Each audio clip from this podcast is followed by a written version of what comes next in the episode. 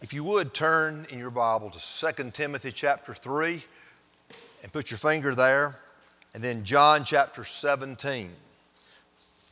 2 Timothy chapter 3, and then John chapter 17, and just hold those places.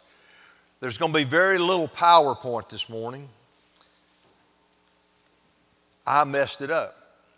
Um, I couldn't figure out something that was very simple, user error, but I always do the PowerPoint last. I mean, last, last, because I fiddle with outlines and various things right up to the last minute, put the PowerPoint together, and come on down here.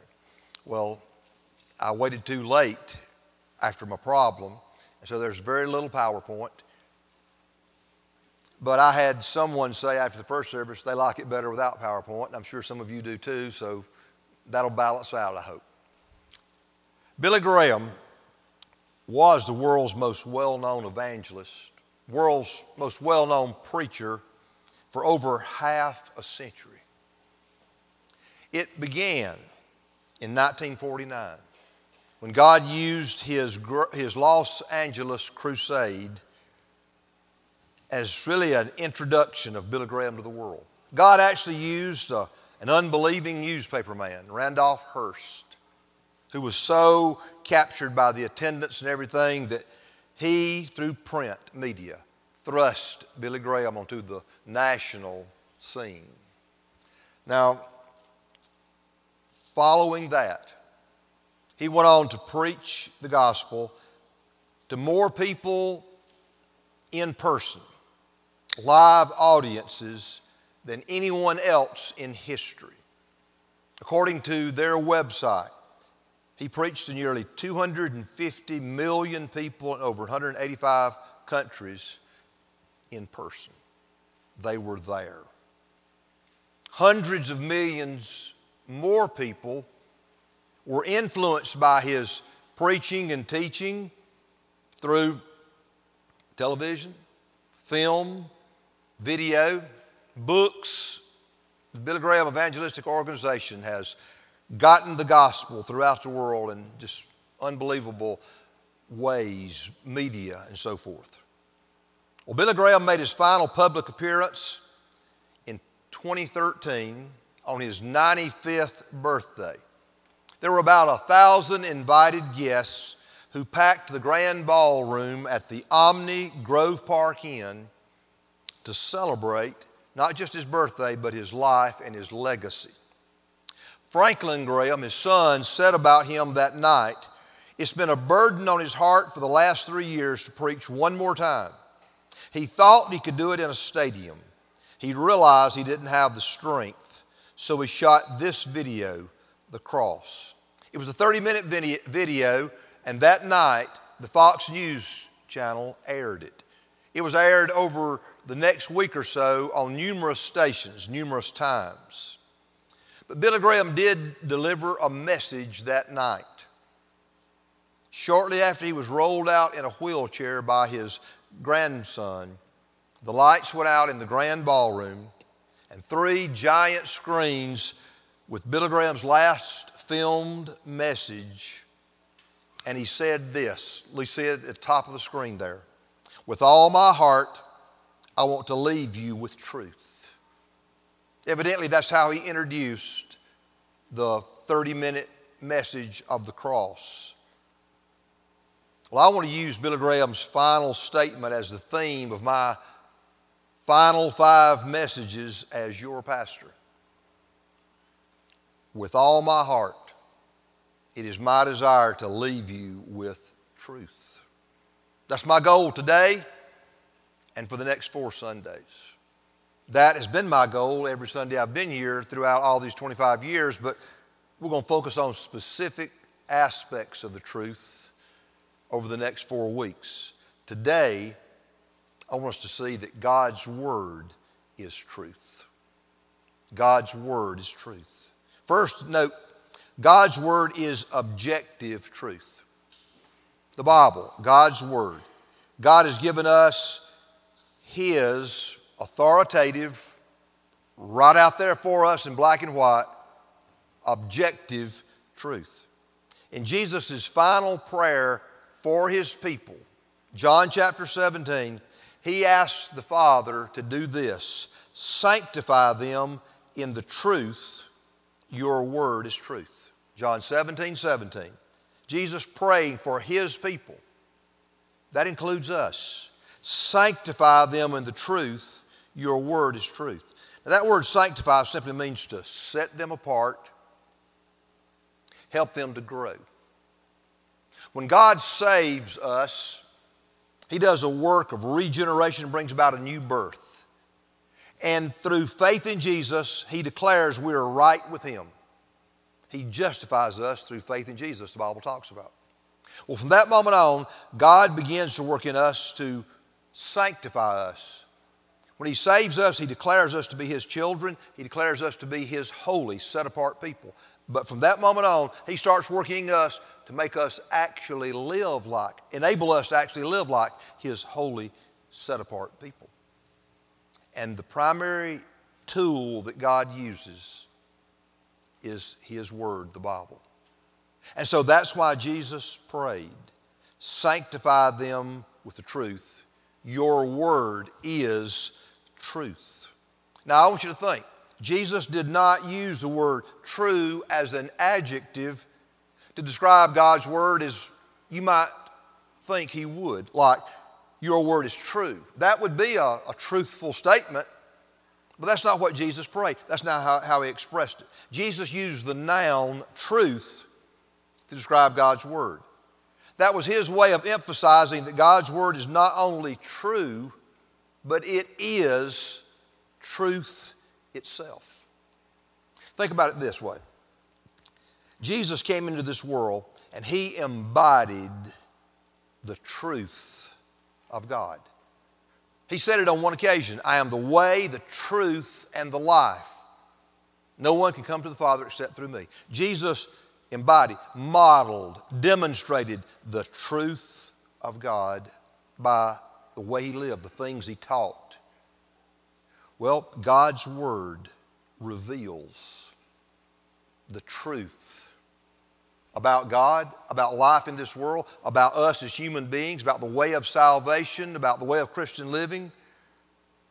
Wayne Grudem explains why it's important to understand why Jesus used the word truth and said God's word is truth rather than just saying God's word is truthful.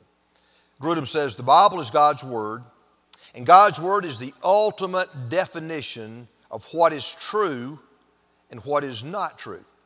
God's word in itself is truth. Now, this understanding of truth is what the Christian church has believed since the first century. What I just told you, God's word, it is truth. It, it, it communicates the truth of what God wants us to know, believe, how He wants us to live. Well, the church has always understood it that way. In the book of Jude, if you want to turn there, turn to the back and go one more book over. Jude, there's only one chapter, verse 3. Jude described Christian teaching in absolute terms like this. He says, The faith that was once for all delivered to the saints. The word faith there describes everything the apostles taught. When Jude, was talking about the faith, everything that Christians have taught and believed. The apostles taught it, it's recorded in the New Testament. But the, the apostles also, also taught the Old Testament. If you've read through the New Testament, you know countless numbers of references, quotations from the Old Testament.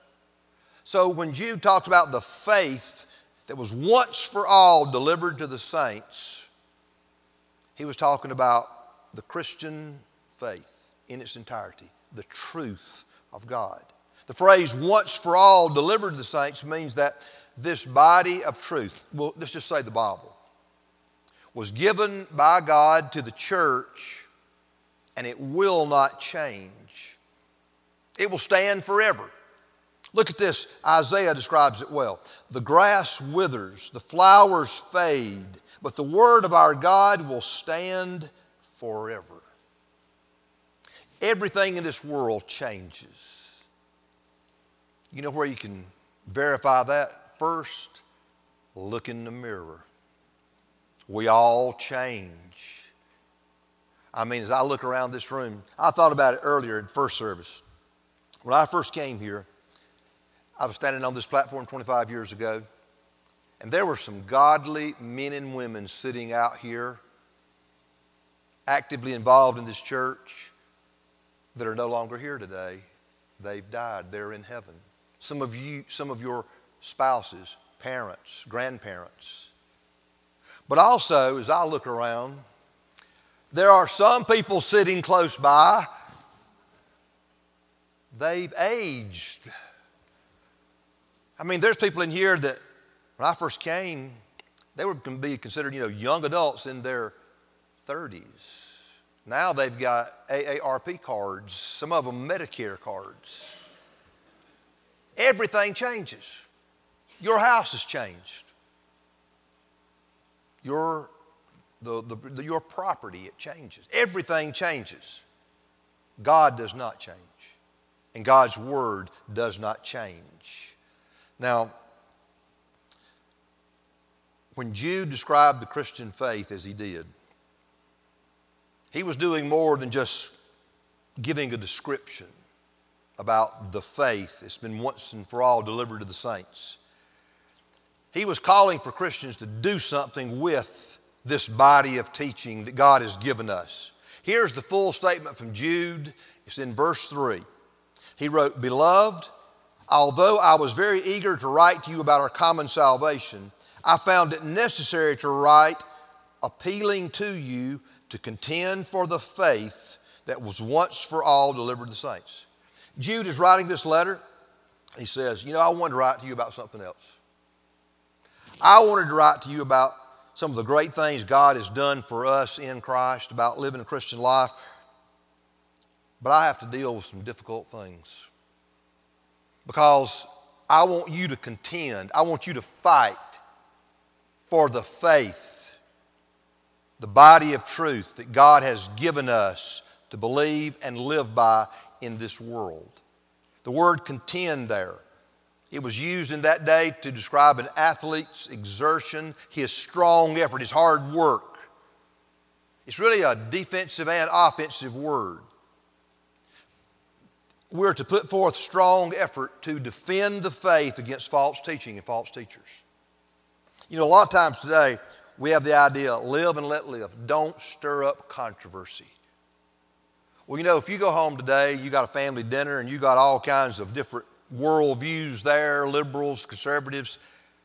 I don't think you need to contend for the faith around the family meal today.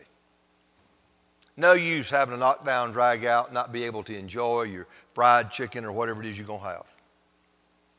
But generally speaking, as we live in this world as Christians, we cannot have this mindset live and let live. That's why we're in the situation we're in right now that we'll come to in a moment. This word contend for the faith, for the truth of God's word, the whole thing. Defend the faith against false teachers and false teaching. But we're also to be on the offensive, actively and energetically promoting Christian truth and living it out, showing what it means to live like a Christian. Begin in your home, where you work, at school. That's how we'll affect this community. You know, Christians have always been called to contend for the faith, and in the New Testament, it's described in different ways. Jesus used words like salt and light to describe how he expects us to be actively involved in this world, contending, fighting, defending for the truth, for the faith. I want you to think about what he's saying in Matthew chapter 5. Matthew 5, beginning in verse 13, he says, You are the salt of the earth. But if salt has lost its taste, how shall its saltiness be restored? It is no longer good for anything except to be thrown out and trampled under people's feet. Jesus said to us as Christians, You're the salt of the earth. You're supposed to be in this world, in this culture, flavoring preserving. We should count in this world. He goes on to say, You're the light of the world. A city set on a hill cannot be hidden, nor do people light a lamp and put it under a basket, but on a stand. And it gives light to all in the house. In the same way, let your light shine before others, so that they may see your good works and give glory to your Father who is in heaven.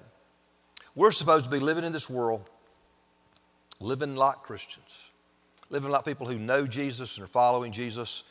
And we're like shining the light of truth in the darkness around us.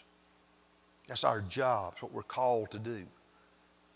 We're to be seen. People are, are we're, we're to be out, public, seen, visible, shining a light.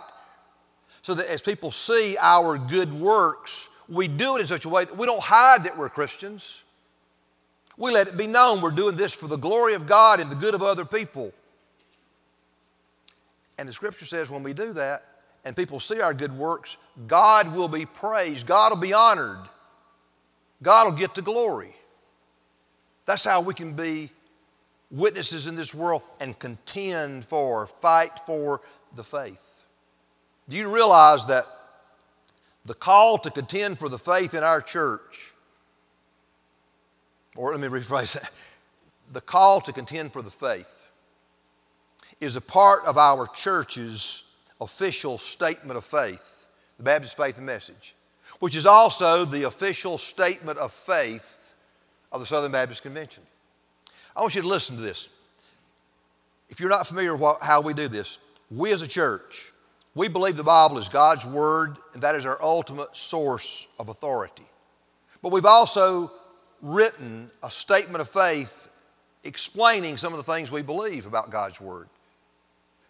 One of these, the article is called, is Article 15, The Christian and the Social Order. I want you to listen to what we as a church, through our statement of faith, and all of Southern Baptists, what we understand our responsibility to be. It says, All Christians are under obligation to seek to make the will of Christ supreme in our own lives and in human society. You think about it. You may think this way and may have even said it, but you've heard it. My faith is a private thing. You know, what we need more of in, in today's culture is for people to keep their beliefs to themselves and just have a, a private faith. No. If you think that, you're wrong. How can you be salt and light privately? How can you contend for the faith and not let anyone ever know it? this article goes on. Every Christian should seek to bring industry, government, and society as a whole under the sway of the principles of righteousness, truth, and brotherly love. That's our job, and that's what we understand the Bible to teach as a church, as a whole denomination. And unfortunately, over the past 50, 70 years or so, the church as a whole has failed to contend for the faith in this country. We are in the shape that we are in as a country, morally, ethically, because Christians as a whole, we've not taken our responsibility seriously and actually sought to be salt and light in our communities, which affects our state, which affects our country. As a result, we can't point to many success stories lately how we've brought industry, government, and society as a whole under the sway of the principles of righteousness, truth, and brotherly love. I mean, you look around, look, think. What have we as God's people collectively, what have we done to promote the faith lately to contend, to influence, to change. There's been times in the past when Christians made, brought about great changes in the Western world. The slave trade was stopped in England because of the influence of Christians. Some of you children in here, There was a time in this country when you, at 10 years of age, worked 40 or more hours a week in a factory. Child labor laws came about a lot of influence by Christians saying this is not right. Many things have been affected in this country for the good of everyone, not just Christians, through the influence of Christians. But now we have, to, we have so many failure stories where we just haven't done anything. We've remained silent or we've even retreated. This has resulted in almost a total rejection of biblical truth in just about every area of life now around about us. I want you to think in most of us, in most of our life, most of us in this room, in our lifetime, abortion has been legalized, protected under our Constitution. Think about that. In our lifetimes, most of us, a baby can be killed in the womb of its mother simply because that's what that mother wants to do. And we have leaders today that have been elected by this country, like our current president and vice president, who contend for a woman being able to kill her baby at any point in her pregnancy. Think about in everyone in this room's lifetime, same sex marriage has been legalized. Now, you think about that. 25 years ago, when I became pastor of this church, I would never have dreamed that there'd be a such thing as same sex marriage. Not only has it become grown, but it's accepted, legalized under our Constitution. we know that all these matters, we know the truth about all these matters because God has revealed it to us. Life is sacred. Life is sacred in the womb all the way to the very end of natural life. We know that.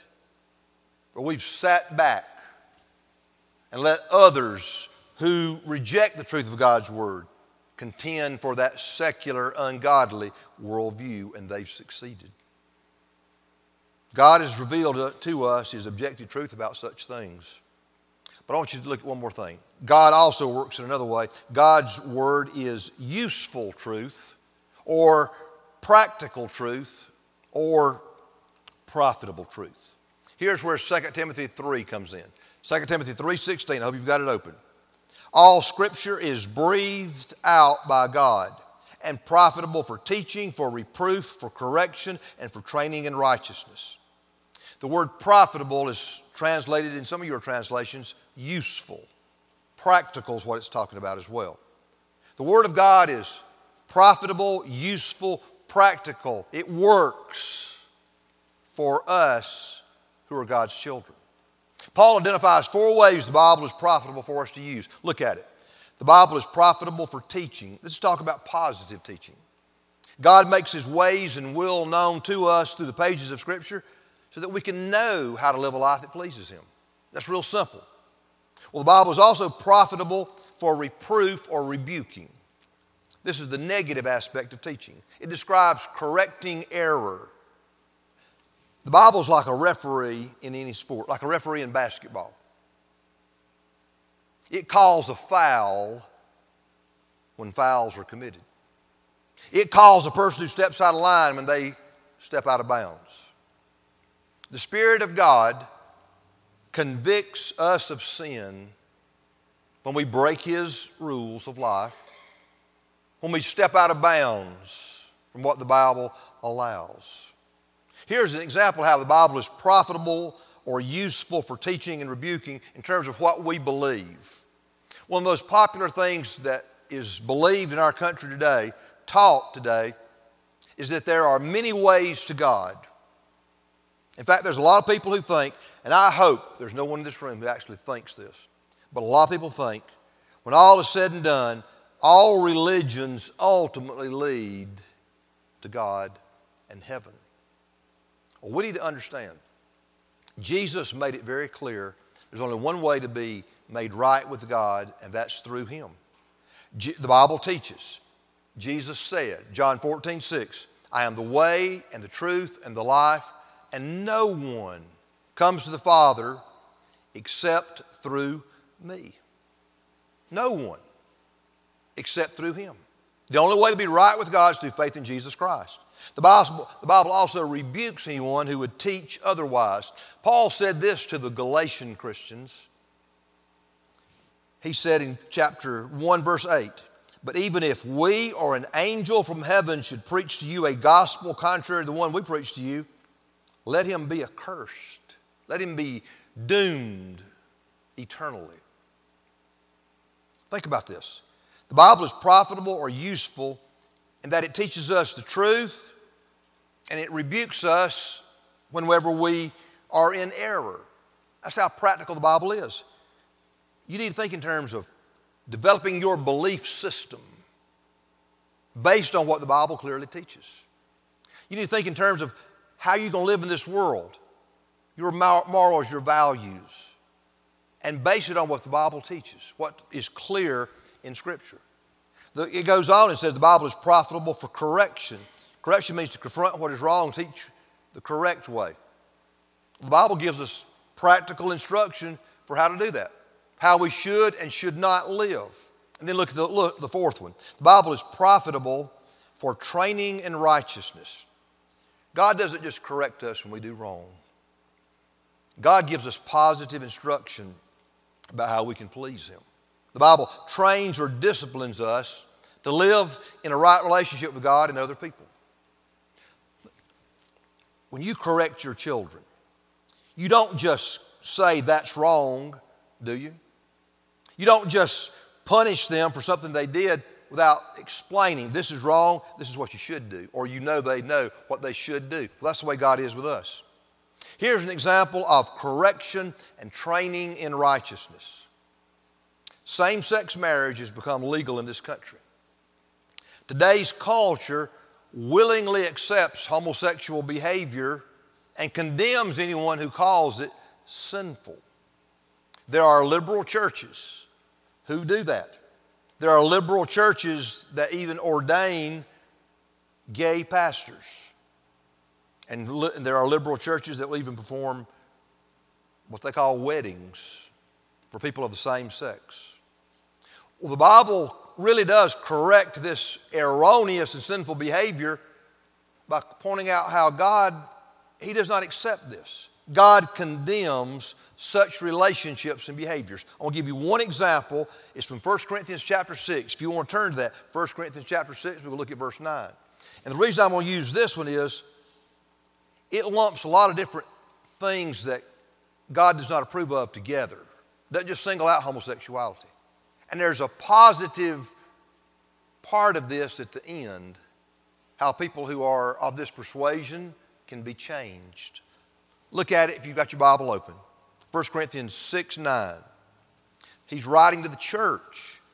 Or do you not know that the unrighteous will not inherit the kingdom of God? Do not be deceived. Neither the sexually immoral, nor idolaters, nor adulterers, nor men who practice homosexuality, nor thieves, nor the greedy, nor drunkards, nor revilers, nor swindlers will inherit the kingdom of God. So there's a broad list there. And the point, Paul's point is, he's saying to people in that church, if you live an ungodly life, if your lifestyle is you're just a greedy person, selfish person, you're a lying person, you're somebody, you're not faithful to your wife or husband. You're just a serial adulterer, as well as involved in homosexual behavior. He says, if you just make it a practice, that's just who you are, you're living a sinful life of whatever type, you're not going to heaven. You will not inherit the kingdom of God. It's as clear as anything can be.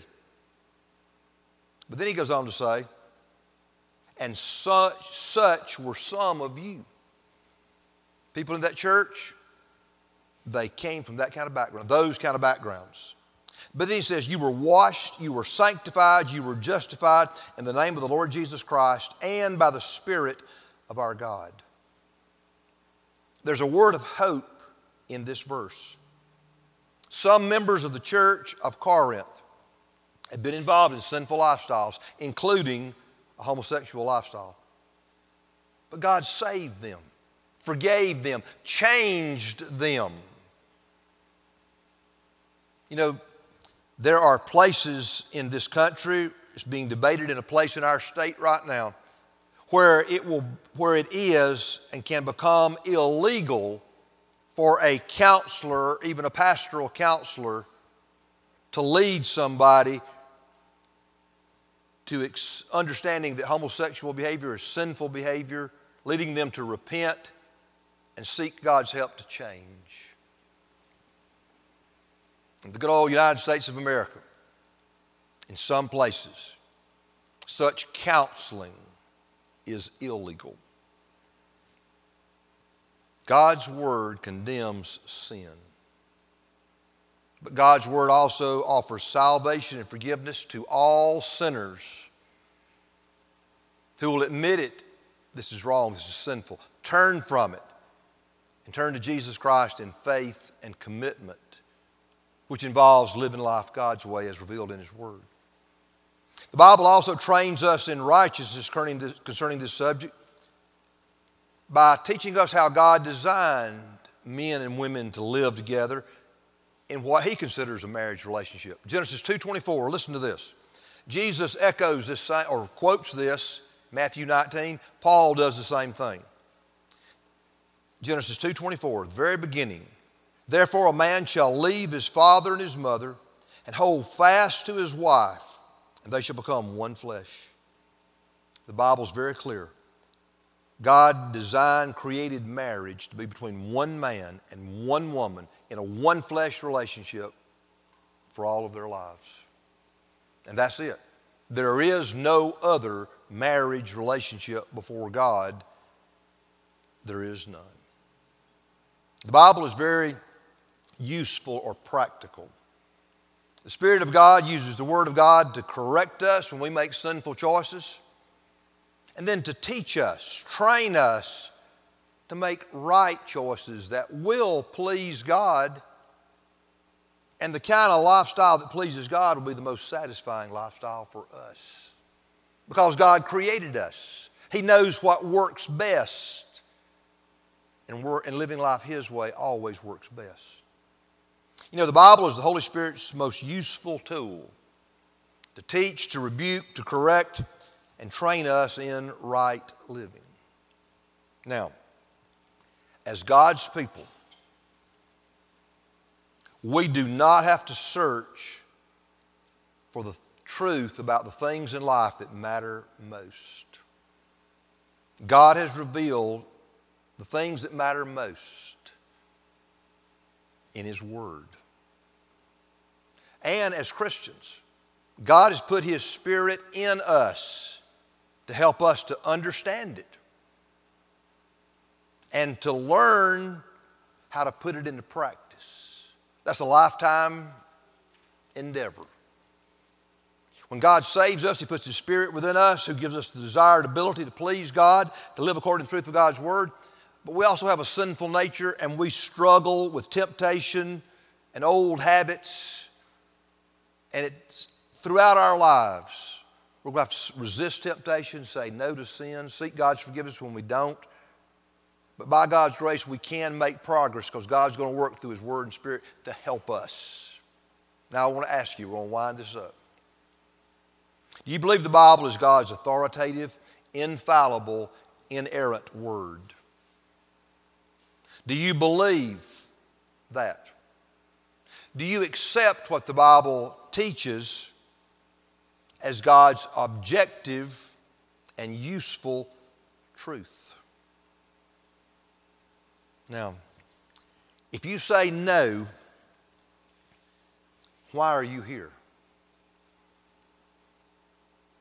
Now, if you say no, I don't believe the Bible is God's inerrant word. I don't accept it as His objective and useful truth. If you say I don't believe that, but I'm open to you convincing me otherwise. That's okay. If you're an atheist here this morning, you don't believe anything about what the Bible says, but you're willing to listen. You're open. I'll be glad to talk with you.